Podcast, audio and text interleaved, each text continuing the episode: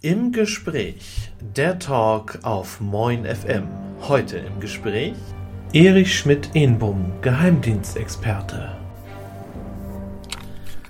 So, herzlich willkommen bei Moin F M. Im Gespräch bei mir heute Erich Schmidt-Eenboom, seines Zeichens ja, Experte für den Geheimdienst. Da kommen wir dann später noch drauf zu. Und ähm, ja, schön, dass Sie da sind. Ja, ich freue mich, mit einem Sender Moin zu kommunizieren, da ich ja Ostfriese bin und das Moin und das Moin Moin mit der Muttermilch aufgesogen habe. Wobei ja Moin Moin schon wieder zu viel geschnackt ist. Ja, ne? Die Ostfriesen sind sehr für Brachiologie zu begeistern. Absolut. Ich selber bin ja auch gebürtiger Dithmarscher, also wir sind zumindest ein bisschen in der Sprache sehr nah beieinander. Ja, Sie kommen aus Leer, Ostfriesland. Das ist ja nun nicht um die Ecke. Wir sind jetzt hier in Weilheim in Oberbayern. Und wie kommt man nach Weilheim in Oberbayern? Also ich bin ja in Leer in Zentralostfriesland aufgewachsen, habe dort mein Abitur gemacht, bin kurz vorher vom Presseoffizier der vierten Luftwaffendivision für die Bundeswehr geworben worden, habe mich auf zwölf Jahre verpflichtet, einschließlich eines Studiums an der Universität der Bundeswehr in Hamburg, Pädagogik und Neuere Geschichte. War schon in den letzten vier Jahren meiner Bundeswehrzeit in der Friedensbewegung. Es gab Friedensbewegungen in der Bundeswehr, das sogenannte Darmstädter Signal. Und über dieses Signal bin ich dann äh, mit dem Friedensforschungsinstitut in Starnberg in Kontakt getreten. Und Alfred Mechtersheimer hat mir angeboten, nach Ablauf meiner Dienstzeit als wissenschaftlicher Mitarbeiter und Geschäftsführer des Instituts in Starnberg tätig zu werden. Da war ich stationiert in Lütjenburg, Ostholstein, fünfunddreißig Kilometer südlich Kiel. Und der dortige Regimentszahnarzt kam aus Hugelfing. Dem habe ich das Problem nahegebracht, dass ich äh, in diesem teuren Starnberg eine Wohnung für eine vierköpfige Familie suche. Und er gab mir dann den Rat, doch in die schöne Kreisstadt Weilheim zu ziehen und nach Starnberg zu pendeln. Ich bin dem Rat gefolgt und äh, daher seit Februar neunzehnhundertsechsundachtzig mit meiner Familie in Weilheim ansässig. Als ich dann neunzehnhundertneunzig äh, zum Vorsitzenden des Instituts gewählt wurde, habe ich auch aus Kostengründen das Institut nach Weilheim verlegt. In einem der schönsten Ecken Bayerns kann man sozusagen. Ne? In einer Gegend, äh, die, wenn man Freizeit hat, einen extrem hohen Freizeitwert hat. Mhm. Haben Sie viel Freizeit? Es wird äh, im Rentenalter langsam etwas mehr, aber äh, in den ersten Jahren war die sechzig-Stunden-Woche doch durchgängig. Mhm. Sie waren beim Bund, also bei der Bundeswehr. Wie kam es dazu, dass Sie zur Bundeswehr gegangen sind? Mit welcher Überzeugung sind Sie dahin gegangen? Also die Bundeswehr hat sich äh, mir dargestellt als moderne Armee mit einer eigenen Universität, mit einem System der inneren Führung. Ähm, nach dem Studium gab es dann, wie man das bei Lehrern auch so verzeichnen kann, so einen ersten Praxisshop, weil man äh, doch festgestellt hat, dass in der sogenannten Truppe, gerade im Unteroffizierkorps, rechtskonservatives Denken weit mehr verbreitet ist, als man sich das vorstellen konnte. Und ich war nach relativ kurzer Zeit S zwei Offizier eines Flugabwehrregiments in Hannover-Langenhagen und äh, zu der Funktion gehörte auch, nebenamtlicher Jugendoffizier zu sein. Ich habe die entsprechenden Lehrgänge besucht und dann war es meine Aufgabe, in die Schulen zu gehen, in einer Phase, als in der Bundesrepublik die Debatte um den NATO-Doppelbeschluss tobte, um den Schülern die offizielle Position der Bundeswehr deutlich zu machen. Und dabei war meine Erfahrung, dass die Argumente der Gegenseite weit besser und richtiger waren, als das, was ich auf dem Dienstweg bekommen habe. Und so bin ich in diese Friedensbewegung in die Bundeswehr, Darmstädter Signal, eingetreten, deren Credo war, wir würden die Bundesrepublik Deutschland ja tapfer, konventionell verteidigen, aber atomarer Krieg vernichtet das eigene Land und kommt für uns überhaupt gar nicht in Frage. Sie waren auch zu der Zeit zugleich auch äh, bei den ähm, Sozialpolitikern, also bei der S P D? Ich war in äh, Langenhagen Vorsitzender der Jungsozialisten, Anfang der achtziger Jahre, und habe da, glaube ich, den größten politischen Fehler meiner politischen Laufbahn begangen, weil da bewarb sich um das Bundestagsmandat in unserem Wahlkreis ein gewisser Herr Gerhard Schröder, dessen Amtszeit als Bundesjuso-Vorsitzender gerade endete. Und ich habe mich bemüht, ihn gegen äh, lokale Rivalen zu Bundestagsabgeordneten zu machen, mit Erfolg. Und er hat auch äh, in diesem Wahlkreis einen erheblichen Stimmenzuwachs erbeutet. Im Nachhinein, nachdem Gerhard Schröder die Sozialdemokratie in den Dutt geritten hat durch seine Hartz-vier-Reform und dergleichen. Und nochmal im Nachhinein, seit er immer noch äh, fest an Putins Seite steht, denke ich, dass es der größte Fehler war, den ich je im Leben begangen habe. Was verständlich ist, weil er ja heutzutage immer noch, obwohl er sich jetzt gerade beginnt zu distanzieren, für Putin spricht. Also die Distanzierung ist ja ausgesprochen halbherzig. Zunächst mhm. mal hat er der Ukraine Säbelrasseln vorgeworfen, dann äh, versteigt er sich zu der Behauptung, beide Seiten hätten Fehler begangen und seine Ämter, die wohl dotierten Positionen im russischen Industriekomplex, die hat er ja nicht aufgegeben. Und heute höre ich zu meiner Freude, dass sein Büroleiter und drei seiner Sekretärinnen gekündigt haben und das Büro des Altkanzlers damit weitestgehend verwaist ist. Was ja eigentlich in der Situation natürlich genau der richtige Schritt ist. Natürlich ein begrüßenswerter Schritt. Und sollte er wirklich im Laufe dieses Jahres nochmal in den Aufsichtsrat von Gazprom als Aufsichtsratsvorsitzender wechseln, dann denke ich, wäre die Sozialdemokratie gut beraten, ein Parteiausschlussverfahren einzuleiten. Eigentlich wäre es jetzt ja schon an der, an der Zeit, das einzuleiten, weil es ist eigentlich nicht haltbar, was er da... Das ist nicht haltbar, mhm. aber zugleich ist natürlich jemand wie Olaf Scholz ein langjähriger politischer Weggefährte mhm. und da ist die Schwelle dann besonders hoch. Jetzt sind wir quasi schon bei den aktuellen Geschehnissen der Weltpolitik angekommen. Im Moment gerade tobt ein ja, Krieg. Krieg in der Ukraine. Es wird immer noch gerne, oder es wurde lange Zeit als bewaffneter Konflikt ähm, ja dargestellt, ähm, nach ähm, den NATO-Konventionen ähm, eigentlich so zu benennen. Aber man kann es eigentlich nicht anders nennen als einen Krieg, einen, einen richtigen Angriffskrieg, der dort geführt wird. Einen völkerrechtswidrigen, brutalen Angriffskrieg, ja. ja. Von dem guten Freund äh, von Gerhard Schröder, Wladimir Putin. Putin, ja. Hat man das so kommen sehen? Es gibt eine lineare Entwicklung dahin.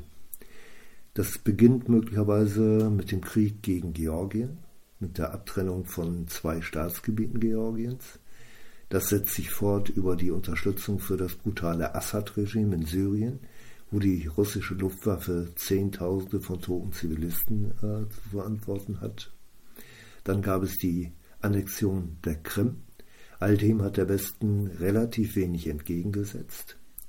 Aber wenn man Putins Rhetorik der letzten Jahre sieht und vor allem auch die innenpolitische Vorbereitung, dass man nämlich die Demokratie in der Russischen Föderation völlig abschafft, oppositionelle Medien abschafft oder einschüchtert, vor politischen Morden nicht zurückschreckt, dann hat Putin schon mal innenpolitisch die Voraussetzungen geschaffen, um auch in einem Angriffskrieg für weite Teile der Bevölkerung die Meinungshoheit aufrechtzuerhalten. Wir erleben ja in der Berichterstattung, dass insbesondere ältere Mitbürgerinnen und Mitbürger in der Russischen Föderation nur von den staatlichen Medien äh, bedient werden und Russi- äh, Putins Propaganda Glauben schenken. Nur die jüngere Generation, die sich ja auch viel weitgehender auf soziale Medien abstützt und damit international kommuniziert, die sieht das äh, in weiten Teilen anders.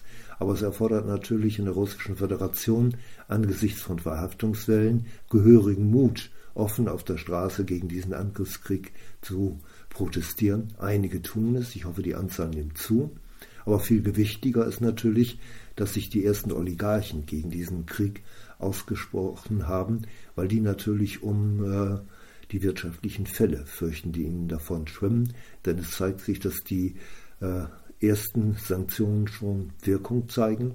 Insgesamt muss man sicherlich äh, sagen, dass die finanzpolitischen und wirtschaftlichen Sanktionen so schnell nicht wirken können, weil Putin sehr voll, sehr prall gefüllte Staatsfonds äh, hat, Milliarden von Dollar. Aber die könnten relativ schnell abschmelzen, wenn der Rubel weiter so verfällt und wenn dieses, äh, die Reanimierung dieses Kokom-Regimes äh, greift. Das Kokom-Regime galt im Kalten Kriege und meinte, dass äh, Hightech-Produkte, Hardware und Software, nicht in die Sowjetunion exportiert werden dürfen. Das hat im Aufbau der sowjetischen Wirtschaft nachhaltig geschadet. Und ich gehe davon aus, dass es auch diesmal seine Wirkung entfalten wird, obwohl man natürlich in Rechnung stellen muss, dass es eine Teilkompensation aus China geben wird. Aber die Chinesen haben auch nichts zu verschenken. Die werden Putin auch dafür bezahlen lassen. Ähm, wenn man sich ähm, die Propaganda Putins im letzten Jahr anschaut, wo der ehemalige Geheimdienstoffizier so sehr, sehr deutlich äh, hervortritt, da muss man sagen, dass es alles nicht Putins Erfindungen sind, sondern dass die Propaganda so klassischen, traditionellen Propagandamustern, die seit Jahrzehnten akut sind, folgt. Ähm, ein ganz deutliches Beispiel dafür ist, dass man die Bedrohungslage für Kinder und Jugendliche in den Vordergrund äh, stellt. Wir hatten ja die Situation, dass es äh, den Beschuss einer Schule und eines Kindergartens in der Ukraine gab, mit dem Versuch der russischen Propaganda, das den äh, Ukrainern selbst in die Schuhe zu schieben, die natürlich deutlich gemacht haben, dass es die äh, Separatisten waren, die auf äh, ukrainisches Gebiet gefeuert haben. Und sowas hat Methode. Ich erinnere mich daran, äh, dass es äh, die Tochter des kuwaitischen Botschafters in Washington war, die, als äh, Saddams Truppen in Kuwait einmarschierten, Bilder verbreitete, wo irakische Soldaten angeblich Säuglinge aus den Brutkästen gerissen haben. Und es waren Fake-Bilder. Das war gerade das Spielen auf dieser Klaviatur, es geht um unsere Kinder. Das nächste Element dieser Propaganda ist ähm, das Gespenst von Massenvernichtungswaffen. Das haben wir bei Colin Powell erlebt, als er beim Krieg gegen den Irak in der U N-Vollversammlung zur Legitimation dieses Angriffs angeführt habe, Saddam Hussein würde über chemische, biologische und atomare Waffen verfügen. Nichts davon war wahr. Und auch Putin greift in diese Kiste, indem er der Ukraine unterstellt, sie habe chemische Waffen. Völliger Unsinn. Und noch unsinniger, ihr unterstellt, sie strebe Atomwaffen an. Aber das macht natürlich äh, gewaltig was her in dieser Propaganda. Und das nächste ist äh, das historische Beispiel des Sender Gleiwitz. Als Adolf Hitler einen Sender auf deutschem Boden von äh, eigenen Truppen angreifen ließ, um das den Polen in die Schuhe zu schieben und dann zu behaupten, es würde nur zurückgeschossen. Das nächste Propagandagespenst ist der sogenannte Genozid. Es gab kein Genozid, weder in den Volksrepubliken noch äh, in der Ukraine. Aber da hat man dann äh, nach einem anderen historischen Beispiel agiert, nämlich dem Massaker von Katyn. Russische Soldaten hatten neunzehnhundertvierzig viertausend polnische Intellektuelle ermordet. Moskau hat versucht, das dem Hitlerregime in die Schuhe zu schieben. Das hat damit reagiert, dass es die, den Beweis erbrachte, dass es äh, sowjetische Soldaten waren. Aber Moskau hat das bis neunzehnhundertneunzig geleugnet, dass es die russische Verantwortung dafür gibt. Und auch das ist natürlich ein Element, dass man, dass dieses Beispiel erlaubt, dass, den Begriff Genozid überhaupt in den Mund zu nehmen. Also das ist die, eigentlich die klassische Klaviatur von K G B-Propaganda, die streckenweise sehr erfolgreich war, weil heute gibt es immer noch Menschen in Afrika, die behaupten, AIDS-Virus, das ist amerikanischen Biowaffenlabors entsprungen. Mhm. Das hat sogar die äh, Entwicklungsministerin von Kenia, Trägerin des Friedensnobelpreises, noch äh, zu ihrer Amtszeit als Ministerin in Kenia verbreitet. So erfolgreich war K G B-Propaganda damals und wir können nur hoffen, dass heute die westliche Welt äh, Paroli bieten kann und dass es möglich ist, über Sender wie die Deutsche Welle auch Teile der russischen Bevölkerung zu erreichen und denen deutlich zu machen, wie irrsinnig die Lügen sind, die R T und Sputnik und dergleichen verbreiten. Und das ja schon seit ähm, dem Einmarsch in der Krim. Also da wird ja ganz aktiv auch beschallt in Richtung Ukraine und versucht, ähm, ganz deutlich zu machen, dass ja nur die Eliten in Kiew quasi sie versuchen zu unterdrücken und ja, dass der Jude, äh, dass der Staatspräsident Jude ist, aber mhm. dennoch äh, ein Neofaschist. Ja, also man muss durchaus sagen, dass es in der Ukraine äh, ganz rechte Kräfte gibt, aber die sind nicht mal im Parlament vertreten. Die haben keine A f D im Parlament. Nein. die erhalten jetzt natürlich durchaus Auftrieb, aber sie sind kein politischer Bestimmungsfaktor in der Ukraine.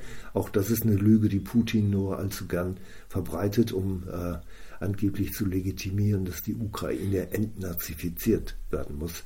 Wenn man mal einen Systemvergleich zieht und fragt, was ist Faschismus, so wie Theodor Adorno das gemacht hat, dann finden wir den Faschismus in Moskau. Mhm, definitiv, ja. Also, und was Putin auf jeden Fall geschafft hat, ist, dass noch nie, also der Westen so geeint äh, gegenüber Russland äh, quasi sich positioniert hat, wie ja, jetzt. Er hat die Reaktion nachhaltig unterschätzt. Die mhm. wirtschaftlichen Sanktionen, die finanzpolitischen Sanktionen, die hat er quasi eingepreist, weil er genug Geld liegen hat. Aber was sich da auf kulturellem und sportlichem Sektor zeigt, ähm, halte ich für bewundernswert, wenn man jetzt äh, russische Sportler, russische Sportverbände komplett aus dem europäischen Kulturkreis verbannt, äh, wenn russische Musiker, Opernsängerinnen und dergleichen Auftrittsverbot im Westen haben, wenn selbst der European Song Contest ohne Russen auskommen will, dann zeigt es, dass es eine breite Bewegung gibt, die Russland zum Paria-Staat stempeln will, so wie äh, in den siebziger, achtziger Jahren Südafrika der Paria-Staat war, der nichts teilnehmen durfte. Und das ist ein gigantischer Erfolg und zeigt, wie geschlossen die Reihen in Europa und weit darüber hinaus, auch in Australien, Neuseeland und Japan sind. Ähm, also ich denke, dass äh, das Sanktionen sind, die er in dieser Intensität nicht vorausgesehen hat. Er konnte sicherlich nicht davon ausgehen, dass Schalke null vier jetzt auch auf den Sponsor Gazprom verzichtet und äh, dass ihm die Ehrenpräsidentschaft im internationalen Judo abgesprochen wird. Das sind Nadelstiche, die einem sehr eitlen Präsidenten, der sich mehrfach Schönheitsoperationen unterzogen hat, durchaus wehtun. Die er natürlich niemals bestätigt hat. Also ne, es gab also, nur eine einzige bestätigte O P, glaube ich. Ähm, ansonsten hat man mehrere Veränderungen an die vornehmen lassen. So. Ja, also die äh, Berichterstattung des Bundesnachrichtendienstes spricht da eine andere Sprache. Mhm. Äh, der Bundesnachrichtendienst macht natürlich äh, sowas wie ein äh, Psychoporträt des russischen Staatschefs. Dazu zählen natürlich die Anzahl der äh, Schönheitsoperationen, aber eigentlich noch was viel Wichtigeres, weil ähm, nur aus diesen Berichten konnte man erfahren, dass es äh, auf Wladimir Putin, nachdem er in, Mos- in Sankt Petersburg gelandet war, insgesamt fünf Mordanschläge gab. Einen in Baku, einen in London Heathrow, wo ein ehemaliger K G B-Major ihn erschießen wollte, und drei im Inland. Und das war in einer Phase seines politischen Aufstiegs erstmal zum F S B-Chef. Da waren die Rivalitäten zwischen den äh, noch sowjetischen Nachrichtendiensten offensichtlich so groß, die Gegnerschaft F S B gegen diese Abhörbehörde F A B S I, dass Putins Leben bedroht war. Das hat ihn geprägt und äh, möglicherweise so stark geprägt, dass äh, es irreparable schizoide Folgen davon gibt. Dafür spricht er, er hat ja einen Leibkoch, den er seit Einführung als Ministerpräsident immer dabei hat, egal wohin er fährt. Aus Angst davor, ähm, vergiftet zu werden, übers Essen zum Beispiel. Das zeigt ganz deutlich, äh, welche Bedrohungsängste er da hat. Und die hat er internalisiert. Und äh, genauso irrational sind die Bedrohungsängste, die er ähm, in der Weltpolitik sieht. Also das einzig legitime Sicherheitsinteresse der Russischen Föderation ist, nicht von Staat, NATO-Staaten überfallen zu werden. Und kein vernünftiger Mensch wird glauben, dass die NATO jemals vorhatte, vorhat oder vorhaben wird, die Russische Föderation, diese Atommacht, anzugreifen. Alle anderen sogenannten Sicherheitsinteressen sind illegitim. Putin hat keinen Anspruch darauf, die Innen- oder Außenpolitik irgendeines dritten Staates zu bestimmen oder die europäische Sicherheitsordnung auf den Kopf zu stellen. Auch wenn er das gerne würde. Ne? Aber da hat er im Augenblick auch wieder Gegenspieler, mit denen mhm. er nicht gerechnet hat. Wir haben ja gesehen, dass es äh, seit Jahren schon auf dem Sektor der Marine zwischen dem neutralen Schweden und Finnland, den dänischen, norwegischen und britischen Marinen Kooperationen gibt. Und äh, auch diese Staaten fühlen sich inzwischen von Putins Expansionsgelüsten durchaus bedroht. Und deshalb tobt auch in Schweden und Finnland durchaus die Debatte, ob es nicht tunlich sei, Mitglied der NATO zu werden. Und das ja schon seitdem damals die Krim eigentlich ja eingenommen worden ist von Putin. Mit, dem, ja. mit der Annexion der Krim begann diese Diskussion da aufzuflammen. Und mit diesem brutalen Überfall auf die Ukraine hat sich das natürlich verschärft. Und ich gehe davon aus, dass beide Staaten mindestens bilaterale Beistandsabkommen mit den Vereinigten Staaten abschließen werden, möglicherweise auch in absehbarer Zeit der NATO beitreten. Und damit hat Putin quasi das äh, erreicht mit seiner Politik und seinem Angriffswahn. Äh, ja, seine Eingrenzungsphobie ist natürlich äh, dadurch nochmal, wird dadurch noch einmal nachhaltig bestärkt. Und das gilt einerseits im Norden, Finnland, Schweden. Das gilt auf der anderen Seite aber auch ganz im Süden, an der Südflanke der NATO mit der Türkei. Weil Erdogan hat ja lange Zeit versucht, so etwas wie eine Mittlerposition zwischen NATO und Russischer Föderation einzunehmen, hat auf dem Weltwirtschaftsgipfel zu Putin gesagt, wir müssen ja nicht mehr viel miteinander reden, unsere Geheimdienstchefs regeln das ja dauernd. Und das äh, hat natürlich zum Hintergrund, dass Erdogans Geheimdienstchef äh, Fidan regelmäßig bei Putin und beim S W R war, dass es Annäherungen auf dem Rüstungssektor gab, wie äh, den türkischen Ankauf von russischen Luftverteidigungssystemen, was die NATO überhaupt nicht hinnehmen konnte. Und jetzt vollzieht Erdogan angesichts großer innenpolitischer Schwierigkeiten, riesiger Inflation und mangelnde Investitionen westlicher Staaten durchaus wieder einen Schwenk, stellt sich deutlicher auf die Seite der NATO und verbietet die Durchfahrt russischer Kriegsschiffe durch die Dardanellen, also durch sein Hoheitsgebiet, was ich vor wenigen Wochen noch für nicht möglich gehalten hätte. Und damit ist eine der größten Flotten der Welt quasi ja eingeschlossen.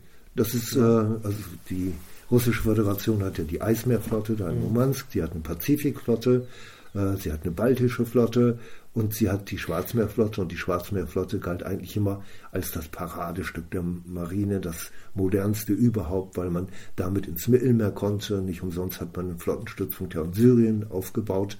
Ähm, und dass diese hochmoderne Flotte jetzt in einem Randmeer eingeschlossen ist, das ist natürlich auch äh, militärpolitisch äh, ein Desaster für Putin. Gäbe es einen Weg raus aus dem Schwarzmeer? Also auch wenn er das wollte? Nein, überhaupt nicht. Mhm. Das ist eine ganz schmale Durchfahrt. Da gibt es Schleusen. Äh, da kann man auch militärisch keine Durchfahrt erzwingen, weil jedes äh, Artilleriegeschütz, jeder Panzer von Land aus, jedes Kriegsschiff da äh, in, in Minuten versenken kann. Mhm. Und könnte er von, also mit den äh, dort vor Ort liegenden Schiffen irgendwie militärisch trotzdem Einfluss nehmen? Auf äh, versucht, im mehr militärpolitischen Einfluss äh, auszustrahlen, mhm. auch durch den Suezkanal, Verbindung mit Iran und dergleichen. Aber das ist vielleicht noch eine äh, Flanke, die für ihn auch unsicherer wird. Wir erleben ja neue Atomgespräche, möglicherweise die Aufhebung von Sanktionen gegenüber dem Iran. Ähm, unter Angela Merkel gab es mal die Absicht von Wintershell und anderen, dem Iran große Erdgasverflüssigungsanlagen äh, zu liefern. Da hat der amerikanische Botschafter interveniert bei der Bundeskanzlerin und gesagt, das ist zwar legal, fällt unter kein Embargo, aber wir wünschen es nicht, Frau Merkel. Und Frau Merkel hat ihm in die Hand versprochen, dass sie diese Projekte verhindert. Das ist jetzt natürlich äh, eines der Desaster, die Frau Merkel angerichtet hat. Mhm. Weil wenn man diese Erdgasverflüssigungsanlagen im Iran gebaut hätte und sich dabei ein Vorkaufsrecht des Flüssiggases gesichert, dann wäre es heute leichter, vom russischen Gas wegzukommen.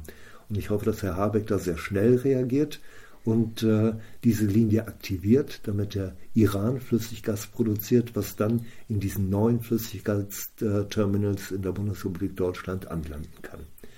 Es wäre ein Baustein zur Diversifizierung der Energiesicherheit. Man darf ja trotzdem überrascht sein, dass ähm, wir d- bereit sind, einen riesigen Preis zu zahlen dafür, dass wir uns jetzt gerade alle gegen Russland stellen. Russland ist ja nur einer der größten Energielieferanten von Deutschland. Ja, es ist äh, in jeder Beziehung eine Zeitenwende. Äh, Politikerinnen wie Frau Schwesig müssen sich natürlich fragen lassen, warum sie so lange und so irrsinnig und mit äh, dubiosen Stiftungen an diesem Nord Stream zwei Projekt festgehalten haben.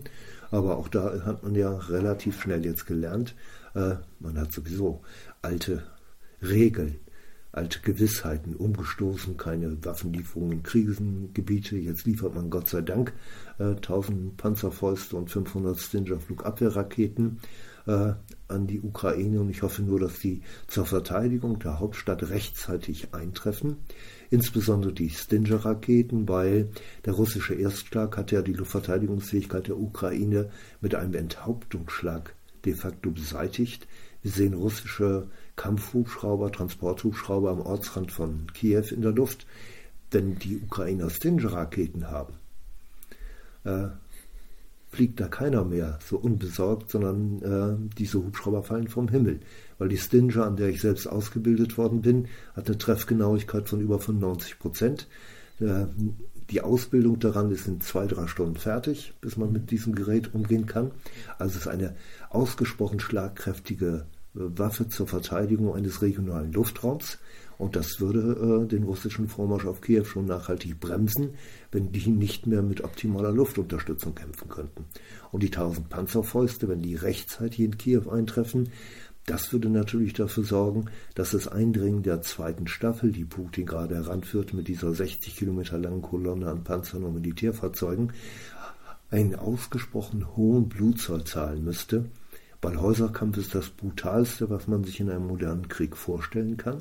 Und für den Verteidiger, der ortskundig ist und sich eingraben kann, äh, erhebliche Vorteile auch gegen überlegene Panzerkräfte bringt, weil man de facto aus jeder Kellerluke, von jedem Balkon, von jedem Dach eine Panzerfaust einsetzen kann und die Anzahl der gegnerischen Panzer nachhaltig dezimieren. Und die Ukrainer sind darauf bedacht, ihr Land zu verteidigen und die Freiheit und die Demokratie, die sie sich erkämpft haben. Auch das ist äh, etwas, das Putin wohl nachhaltig unterschätzt hat. Dieser äh, patriotische Wille der Ukrainer, Widerstand bis zum Letzten zu leisten, bis hin zu Milizen. Und dazu muss man aber auch ins Auge fassen, dass die Ukrainer auch eine Tradition als Partisanenarmee haben. Die waren es, die im Hinterland der deutschen Wehrmacht Hitlers Truppen den größten Schaden zugefügt haben. Ukrainische Partisanen unter Bandera. Mhm. Also die können das, und die Ukraine ist ein so gewaltig großes Land. Selbst wenn Putin Kiew erobern sollte und die Großstädte, dann ist es unmöglich, ein Besatzungsregime über die ganze Ukraine zu entfalten, weil man müsste ja Marionettenregierungen in jeder kleinen Stadt, in jedem Dorf und dergleichen einrichten. So viele Marionetten findet man gar nicht. Und in jeder Ecke des Landes müssten Besatzungsstreitkräfte damit rechnen, dass sie mit Panzerfäusten, Maschinenwaffen, selbst mit Molotow-Cocktails angegriffen werden und als Besatzungsarmee eigentlich nicht in der Lage sind, das Land unter Kontrolle zu bringen. Also hätte Putin eigentlich wissen sollen, dass dieser ganze Krieg eigentlich eine Nullnummer werden könnte. Ich, also da geht es ja nicht nur um Putin. Mhm. Der hat natürlich äh, diese Vorstellung nach dem Einnehmen der Krim, ganz unblutig, kaum Tote, äh, mit hybrider Kriegführung, das Einsickern von äh, Leuten ohne Hoheitsabzeichen und dergleichen, dass die Ukraine auch in einem Blitzkrieg zu schlagen wäre. Und das zeichnet sich schon am fünften Kriegstag ab. Blitzkrieg ist das nicht, sondern äh, wenn die Kämpfe so weitergehen, dann werden wir noch mehrere Wochen blutigste Auseinandersetzungen in der Ukraine haben. Nun sind ja acht Jahre seit der Krim-Besetzung ähm, quasi ins, ins, ins Land gegangen, und das Land hatte ja auch Zeit, sich vorzubereiten. Man hat ja durchaus investiert in...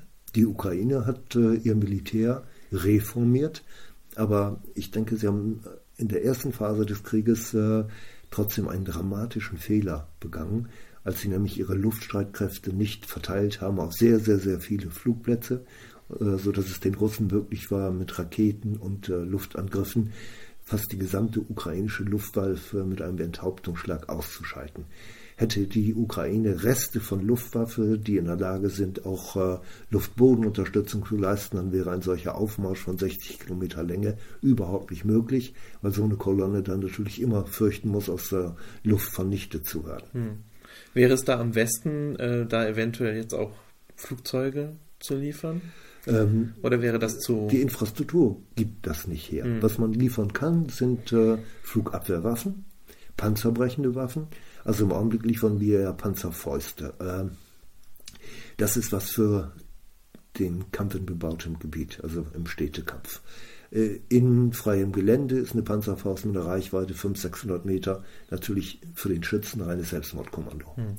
Ähm, da müssten dann Panzerabwehrlenkraketen wie die Milan der Bundeswehr, die auch die Franzosen in großen Stückzahlen haben, her, ähm, die kann man relativ leicht äh, auf Halbkettenfahrzeuge, auf gepanzerte Fahrzeuge, auf äh, Trucks. Ähm, wir haben ja in Libyen mal erlebt, den sogenannten Toyota-Krieg. Sowas ist mit der Milan durchaus möglich, mhm. ne, dass man einfach so, so einen Toyota-Laster nimmt und darauf eine Milan montiert und damit bewegliches und bewegliche äh, Panzerabwehr betreiben kann. Mhm. Aber ich glaube nicht, dass äh, die hinreichende Menge für solche Waffen noch in der Ukraine rechtzeitig eintrifft.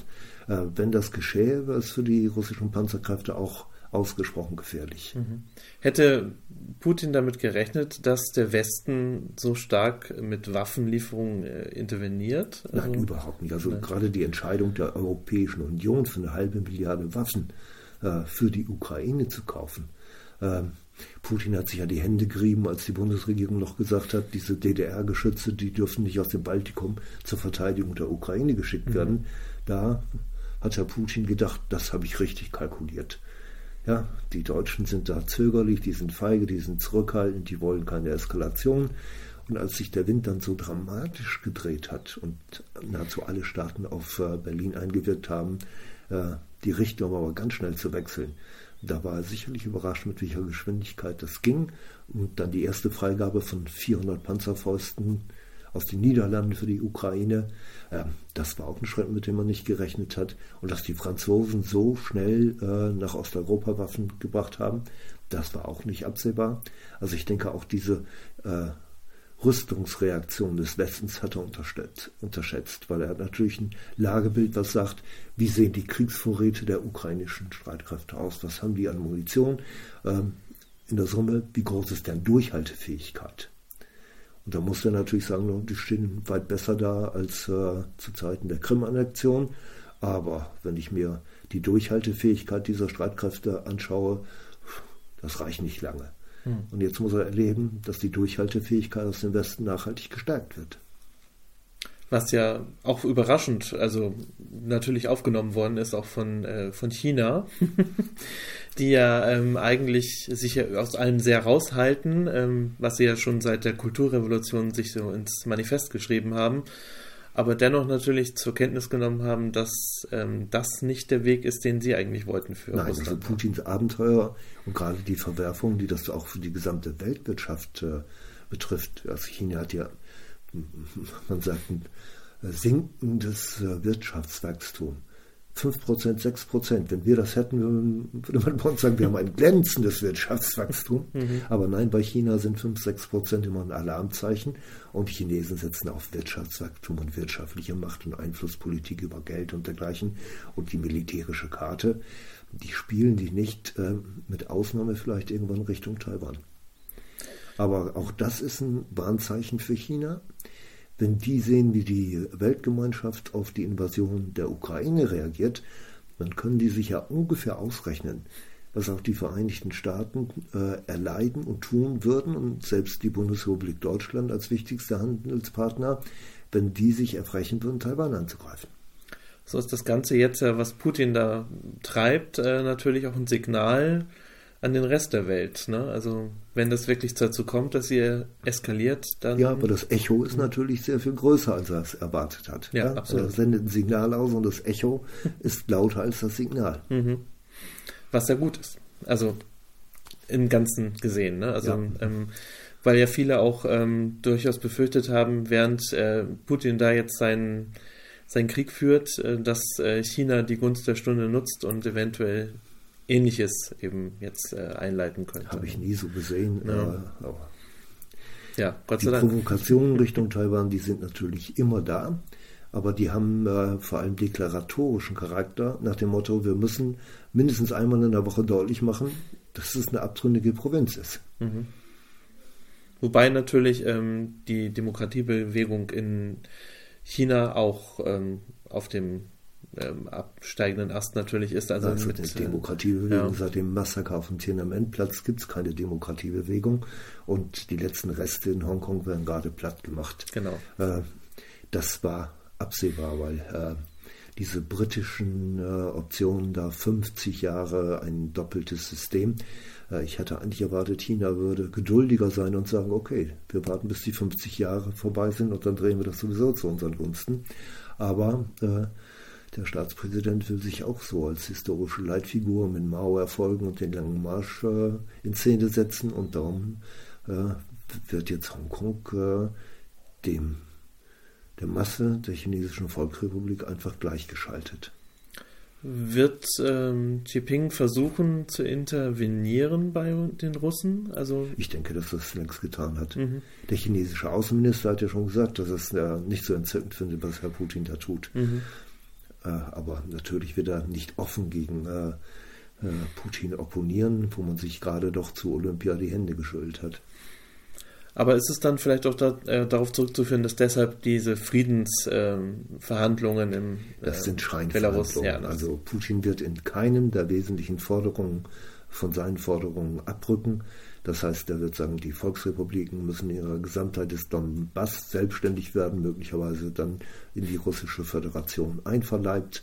Äh, er wird äh, die Forderung erheben, dass die Ukraine freiwillig darauf verzichtet, jemals Mitglied der Europäischen Union und der NATO zu werden. Und E U-Mitgliedschaft steht ja schon relativ unmittelbar vor der Tür.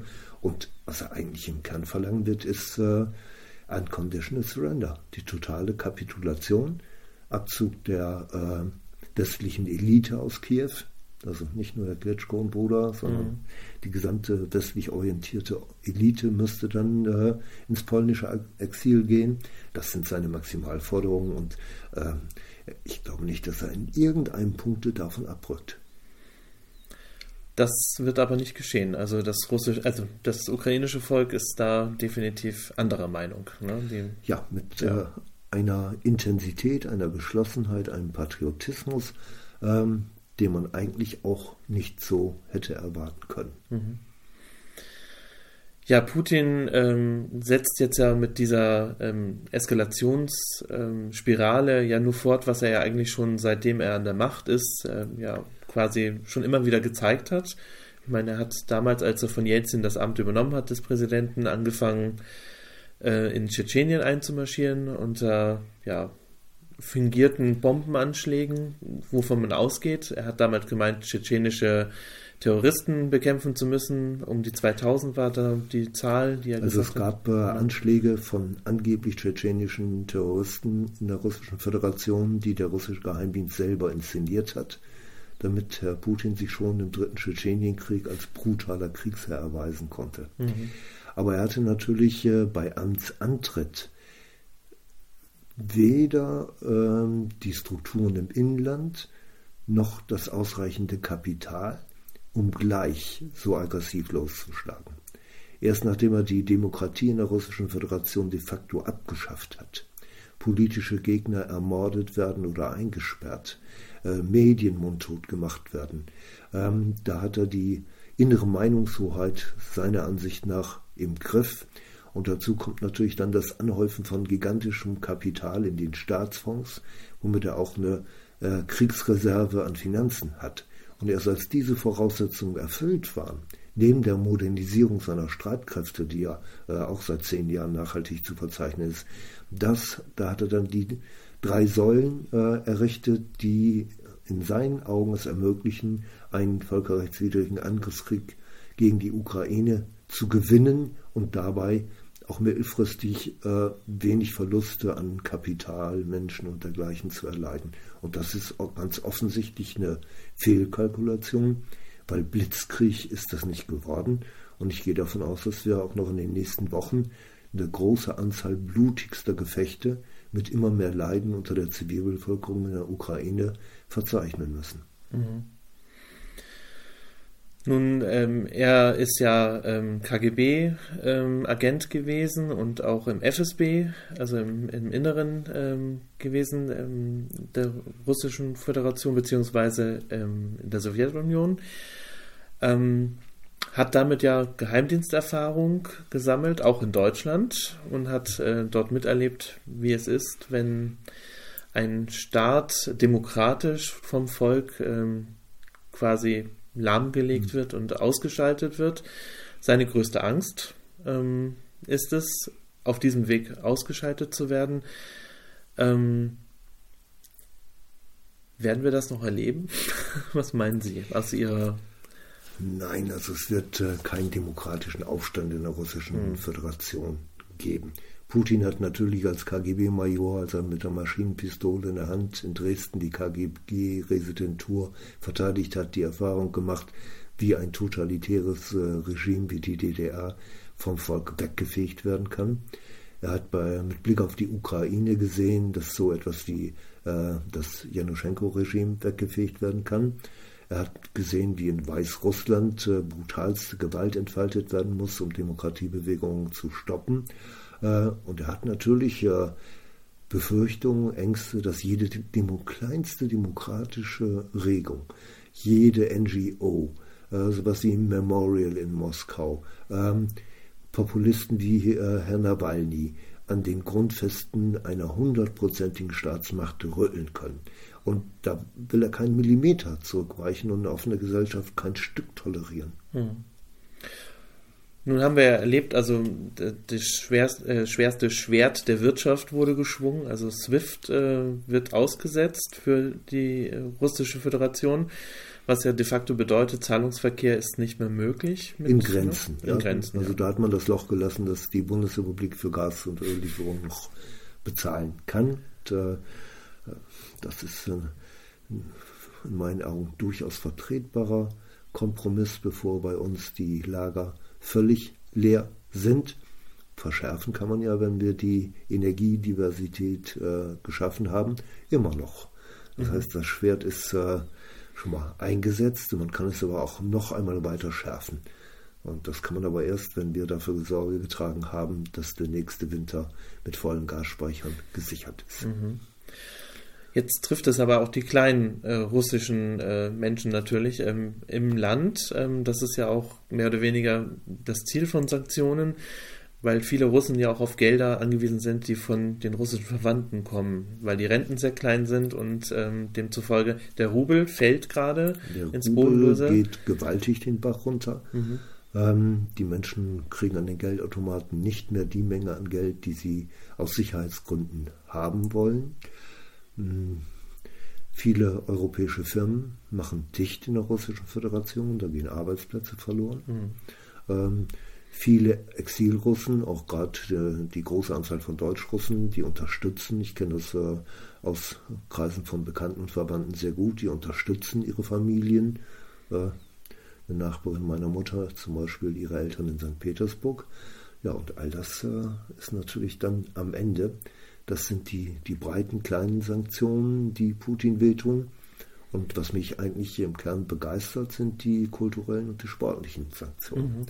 Dass man äh, auf kulturellem Sektor sagt, keine Kooperation mehr, keine russischen Dirigenten, die Putin-Freunde sind, keine Opernsängerinnen, die äh, in besonders guter Beziehung zum russischen Staatschef äh, steht. Ähm, keine Sportveranstaltung mehr mit russischer Teilnahme auf europäischer und weltweiter Ebene. Das sind lauter Sanktionen, die äh, einen moralischen Höchstwert haben, weil sie nämlich die russische Föderation so, so etwas wie einen Paria-Staat machen. Mhm. Man könnte jetzt ähm, mit einem Augenzwinkern jetzt zu Gérard Depardieu gucken, der damals ja die russische Staatsbürgerschaft äh, angenommen hat und jetzt natürlich da sitzt und ja, ja ne, jetzt und, gefangen äh, ist quasi. Ich meine, er dürfte freuen. sicherlich ausreisen, aber ja. äh, ich glaube nicht, dass er in Frankreich des Lebens froh wird. Ich glaube auch nicht, nein. Nun, jetzt kommen wir von der Weltpolitik ein bisschen wieder zu Ihnen zurück. Ich meine, wir hatten am Anfang mal gesagt, Sie sind Geheimdienstexperte und das wird man ja nicht einfach so. Ich meine, Sie haben da ja auch eine Geschichte dazu. Nein, durch Handauflegen wird man das nicht, aber wenn man Geschichte studiert hat, dann weiß man, äh, dass diese äh, akademische Fachrichtung auf Fleiß aufbaut. Aktenstudien, Aktenstudien, Aktenstudien. Äh, aber mein Weg in die Geheimdienstforschung begann eigentlich ganz anders. Als ich ähm, neunzehnhundertfünfundachtzig dann in Starnberg Friedensforschung betrieben habe, waren das zunächst mal diese traditionellen Themenfelder, Rüstungsexporte, S D I, Krieg der Sterne, NATO-Doppelbeschluss. Und dann kam die Phase, wo die Friedensdividende sprudelte, und das hieß, dass eine Vielzahl von amerikanischen Garnisonen, insbesondere in Hessen und Rheinland-Pfalz, ausgedünnt oder ganz abgeschafft werden sollten. Und in dieser Phase habe ich für eine Vielzahl von Städten, Wiesbaden, Mainz, Hanau, mehrere Landkreise, Gutachten gemacht über die amerikanische Militärpräsenz, ähm, die finanziellen Auswirkungen, die Umweltauswirkungen und dergleichen. Ähm, und da habe ich mich auch schon nicht der reinen Wissenschaft äh, bedient, sondern ich bin ähm, zur Gewerkschaft gegangen, habe gefragt, wer ist denn bei euch der linkeste Kollege, der zu den Zivilbeschäftigten der amerikanischen Streitkräfte zählt. Mit diesem Namen bewaffnet habe ich zu dem Kontakt aufgenommen und habe gesagt, ähm, ihr habt doch so Scratchel, das ist ein regionaler Telefonplan für eine ganze Community, also für ganz Wiesbaden zum Beispiel, riesengroß, und da ist jede kleinste militärische Einheit drin verzeichnet. Und äh, das ist nicht mal geheim eingestuft gewesen, sondern das äh, brauchte jeder Elektriker äh, mhm. der Deutschen da. Und ich habe äh, für jeden Standort so einen Scratchel erbeutet. Und da waren selbst die ganzen nachrichtendienstlichen Einrichtungen, C I A, Defense Intelligence Agency, Abhörstation und dergleichen drin verzeichnet, sodass ich als erste Geheimdienstpublikation neunzehnhundertsechsundachtzig äh, geschrieben habe, N S A, Uncle Sams großes Ohr, in der Übersicht über amerikanische Abhöreinrichtungen in der Bundesrepublik Deutschland und ihre Aktivitäten.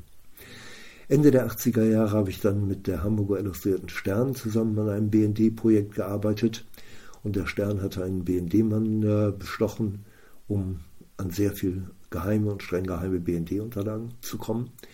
Ähm, Die Bestechung hat der B N D gemerkt, den Stern unter Druck gesetzt, mit Beamtenbestechung verlangt, dass alles vernichtet wurde. Der Stern hat es vernichtet, aber vorher hat mir ein guter Kollege einen kompletten Satz an Kopien zukommen lassen, sodass ich schon mal das Basismaterial für mein erstes großes Buch Schnüffler um die Nase hatte. Zu der Zeit war dann auch die Mauer gefallen, und ich bin über den Sicherheitsberater der S E D auf Vermittlung von Gregor Gysi an ehemalige Offiziere der Hauptverwaltung Aufklärung des Ministeriums für Staatssicherheit gekommen. Dann wurde äh, die Bibliothek des Instituts für Politik und Wirtschaft der D D R aufgelöst mit einer Presseausschnittsammlung von neunzehnhundertsechsundvierzig bis neunzehnhundertneunundachtzig, Westpresse. Auch da konnte ich mir die Ordner B N D an Land ziehen, und damit hatte ich das Ausgangsmaterial, um an, innerhalb von drei Jahren dieses Buch zu schreiben, das dann in eine historische Lücke stieß.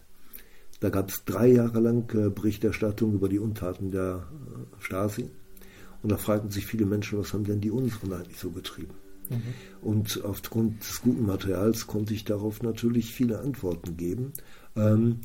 Das hat dazu geführt, dass ich innerhalb weniger Wochen dreihundert Presseartikel, viel Fernsehen hatte und das Buch mit einer Auflage von fünfundzwanzigtausend Exemplaren recht gut lief. Dieses Buch hat mir dann aber auch die Observation durch den Bundesnachrichtendienst neunzehnhundertvierundneunzig bis sechsundneunzig äh, eingebracht, weil die bei der Analyse des Buches äh, zu der Auffassung kam, ich müsste mindestens zehn ehemalige oder aktive B N D-Mitarbeiter als Quellen haben. Und nun müsste man mit äh, Observationskommandos mit einer Kopfzahl von bis zu fünfzehn Leuten mal feststellen, wer diese untreuen B N D-Mitarbeiter sind. Sie haben keinen gefunden. Auch da hat sich der Dienst wieder als äh, ausgesprochen unfähig herausgestellt. Und als ich das dann Jahre später herausbekommen habe, weil einer der damals Tatbeteiligten sich mir offenbart hat, da gab es einen Untersuchungsausschuss des Deutschen Bundestages, dem ich den B N D anhängen konnte, und eine Verurteilung dieser Praktiken. Hm.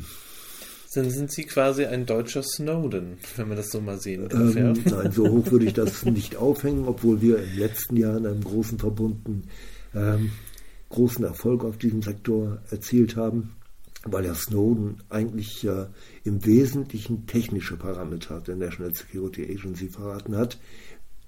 Keine konkreten Operationen, nur zu Teilen Abhörziele.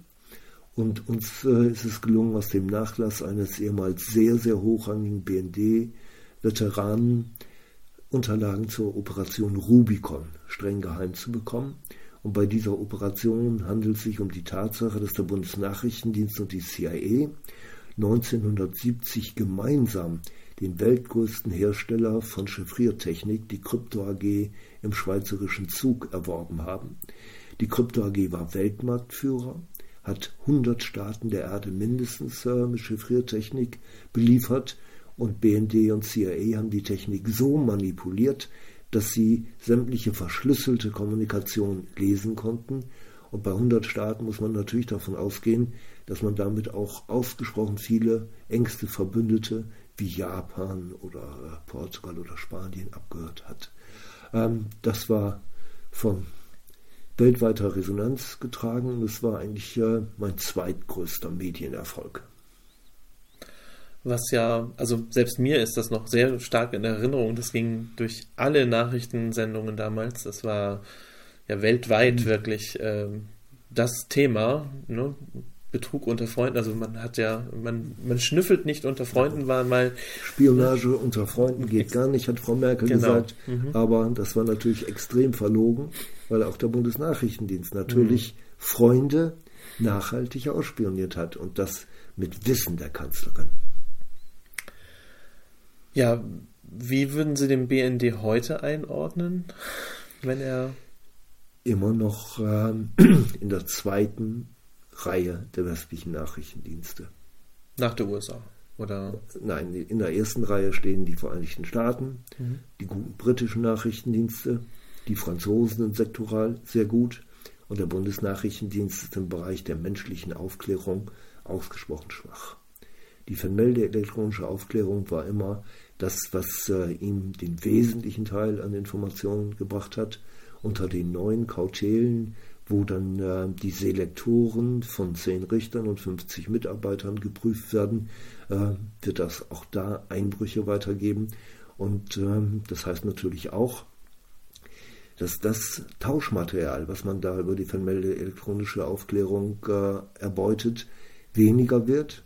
Und damit äh, die Partnerdienstzusammenarbeit mit anderen Nachrichtendiensten ausgesprochen viel geringer. Aber ich gehe gerade in der Ukraine-Krise davon aus, dass diese traditionellen Konkurrenzen, das Misstrauen unter westlichen Nachrichtendiensten, wie der B N D-Präsident Schindler das formuliert hat, äh, eingefroren ist und dass man sehr viel intensiver an einem Strang zieht als vorher.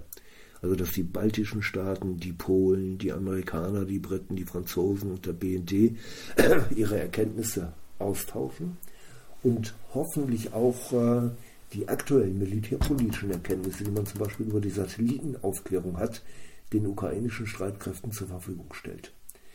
Also die Satellitenaufklärung die ist heute ja auf zwanzig, dreißig Zentimeter genau. Mhm. Das heißt, sie können eigentlich... Äh, sehr genau sehen, wie viele Panzer, Radfahrzeuge und dergleichen, welchen Typs da aufgefahren sind, wo die genau stehen. Und das ist natürlich für die Verteidigungskräfte der Ukraine von hohem Wert, solche Informationen zu bekommen. Mhm. Angesichts dieser ganzen ja, Nachrichtendienste, die ja quasi jetzt zuarbeiten, ähm, wird ja im Moment auch gerade äh, immer wieder Anonymous gerne mit benannt, äh, die ja auch sehr aktiv dabei sind, jetzt dem russischen äh, Staat zu schaden. Ähm, inwieweit ähm, gibt es da eventuell Einflüsse auch vom B N D? Also sehe ich überhaupt gar nicht. nicht die ne? sind so unabhängig wie noch was, mhm. weil die westlichen Dienste halten sich mit Gegenangriffen da ausgesprochen stark zurück. Also wir verzeichnen ja jede Menge Cyberangriffe äh, aus der russischen, russischen Föderation, die das natürlich immer abstreiten, dass sie dahinter stehen. Ja, aber allen Analytikern ist klar, hinter welchem Angriff äh, mhm. russische Hacker stecken und dass diese russischen Hacker in der russischen Föderation nicht als Freibeuter unterwegs sind, sondern staatlich gelenkt. Aber äh, entsprechende Gegenangriffe auf russische Infrastruktur, die man leicht fahren könnte, also zum Beispiel die russische Erdölindustrie, nachhaltig schwächen, indem man ihre Computersysteme angreift. Mhm. Äh, das russische Militär, die russischen Medien, da hält man sich zurück, weil auf diesem Sektor ist die Eskalationsdynamik dann ungemein schnell möglich. Das heißt, Herr Putin könnte am nächsten Tag sagen, oh, wie sieht es denn mit der Wasserversorgung von Nordrhein-Westfalen aus? Da gibt es nur ein paar wenige Zentralen, wo Flusswasser, äh, Ufersedimentwasser und herangeführtes Wasser äh, gemischt wird. Und wenn man diese Zentralen lahmlegt, dann ist die Wasserversorgung des Ruhrgebiets am Ende. Mhm. Ja, und das sind in Anführungsstrichen optimale Ziele für Cyberangriffe, und darum hält sich der Westen ausgesprochen zurück, äh, weil man da in Versorgungsnöte hoch drei geraten würde. Während äh, bei Gegenangriffen äh, ist Putin, um es mal deutlich zu sagen, am Arsche vorbeigeht, wenn seine Bevölkerung leidet. Es geht ihm hauptsächlich um seinen Machterhalt. Ja. Ne? Es geht ihm nicht darum, dass es dem Volk gut geht, sonst würde er jetzt nicht ähm, solch eine ja, Welle quasi lostreten, sondern es geht um seinen geht um Machterhalt. Ja. Ihn und seine Elite. Ja. Genau. Also ist eigentlich ja Anonymous eigentlich auch so ein gefährlicher Faktor. Ne? Also natürlich, äh, sie haben jetzt... Ähm, Solange die russischen Dienste davon ausgehen, dass sie autonom handeln mhm. und nicht vom Westen kontrolliert werden. Also in ihrer Propaganda mögen sie es behaupten, aber ja. de facto sehen sie, äh, das sind äh, Hacker mit moralischem Anspruch und ähm, die können uns wehtun. Mhm. Und die fangen ja erst an, weh zu tun. Ich meine... Also einmal war jetzt ja quasi ähm, die Fernsehsender, die gehackt worden sind und die ukrainische Nationalhymne gespielt worden okay. ist zur Primetime, ähm, was ja einfach nur ein Machtbeweis war. Ne? Ihr seid angreifbar und... Ähm, ja, ist es, eigentlich nur ein ne? Signalangriff. Wir können, wir können da rein. Mhm. Ja, so wie die Washington Post, die New York Times vor zwei, drei Jahren Opfer von Hackerattacken waren mhm. und ganz klar davon ausgehen musste, es waren die Russen. Wir können, wir zeigen euch, wir können das auch. Wir können eure Medien penetrieren. Hat noch keinen Versuch gegeben, irgendwelche Elemente der Versorgungssicherheit oder des Militärs oder dergleichen zu penetrieren. Aber ich denke, die Profis in diesem Verein wären dazu in der Lage. Also es gab ein Video, man, man streitet sich darum, ob es eventuell echt ist, ähm, wo gesagt worden ist, dass ähm, man versucht, ähm, die ganzen Geldmittel zu löschen, ganz einfach, die ein, die existieren online. Ähm, man darf gespannt sein, ob Anonymous das wirklich wahr macht, ob das ein Fake ist oder und, nicht. Ob es gelingt, ja. ja. Und wenn, äh, wie dann die Reaktion des Kreml ausfällt. Also das ähm, ja, mag man sich nicht vorstellen. Vor ein paar Wochen hat man noch gesagt, man ähm, kann sich eigentlich gar nicht vorstellen, dass Russland großartig in den Krieg zieht, hat ein Bruttoinlandsprodukt ähm, von Italien. Ähm, jetzt mittlerweile weiß man, sechshundertneunzig Milliarden Euro auf, oder Dollar auf der Seite zu haben, ist natürlich nicht wenig. Das ist eine starke Kriegskasse. Ja, aber wenn man damit nichts einkaufen kann, bringt einem das Geld ja nichts. Ja, vor allem, wenn es durch äh, die Wirtschaftssanktionen abschmilzt, wenn man Embargo-Beschaffungen machen muss, wenn man Hightech-Güter in China teuer einkaufen muss und mhm. dergleichen. Das hält geraume Zeit, aber es hält nicht ewig. Vor allem, damit lässt sich kein Essen kaufen, ne, das für das Volk dann da ist. Und darauf zielt ja auch wieder die Reaktion. Das ist ab, ja auch ne? eine Eskalationsspirale, die noch möglich ist. Hm. Wir haben ja im Augenblick die Sperrung des Luftraums für Aeroflot. Wir haben die Tatsache, dass einmal ein russischer Frachter aufgebracht wird und man guckt, hat der Embargo war. Hm. Die nächste Stufe der Eskalation wäre das Verbot, für russische Schiffe europäische Häfen anzulaufen. Ja, das heißt, alle Versorgungsgüter, die die sonst so in Europa einkaufen, ganz zivile Güter, ähm, das kann man auch zum Erliegen bringen, zum mhm. nächsten Eskalationsschritt. Also die Eskalationsspirale wirtschaftlicher und finanzpolitischer Natur, handelspolitischer Art, die ist immer noch nach oben offen. Mhm. Ja, man darf gespannt sein, wie sich das in der nächsten Zeit entwickelt. Ich möchte mich ganz herzlich bedanken, dass wir dieses Interview ge- geführt haben und äh, freue mich, wenn wir vielleicht in Zukunft nochmal ein Ähnliches machen könnten. Sehr gern. Dankeschön. Schatz, ich bin neu verliebt. Was?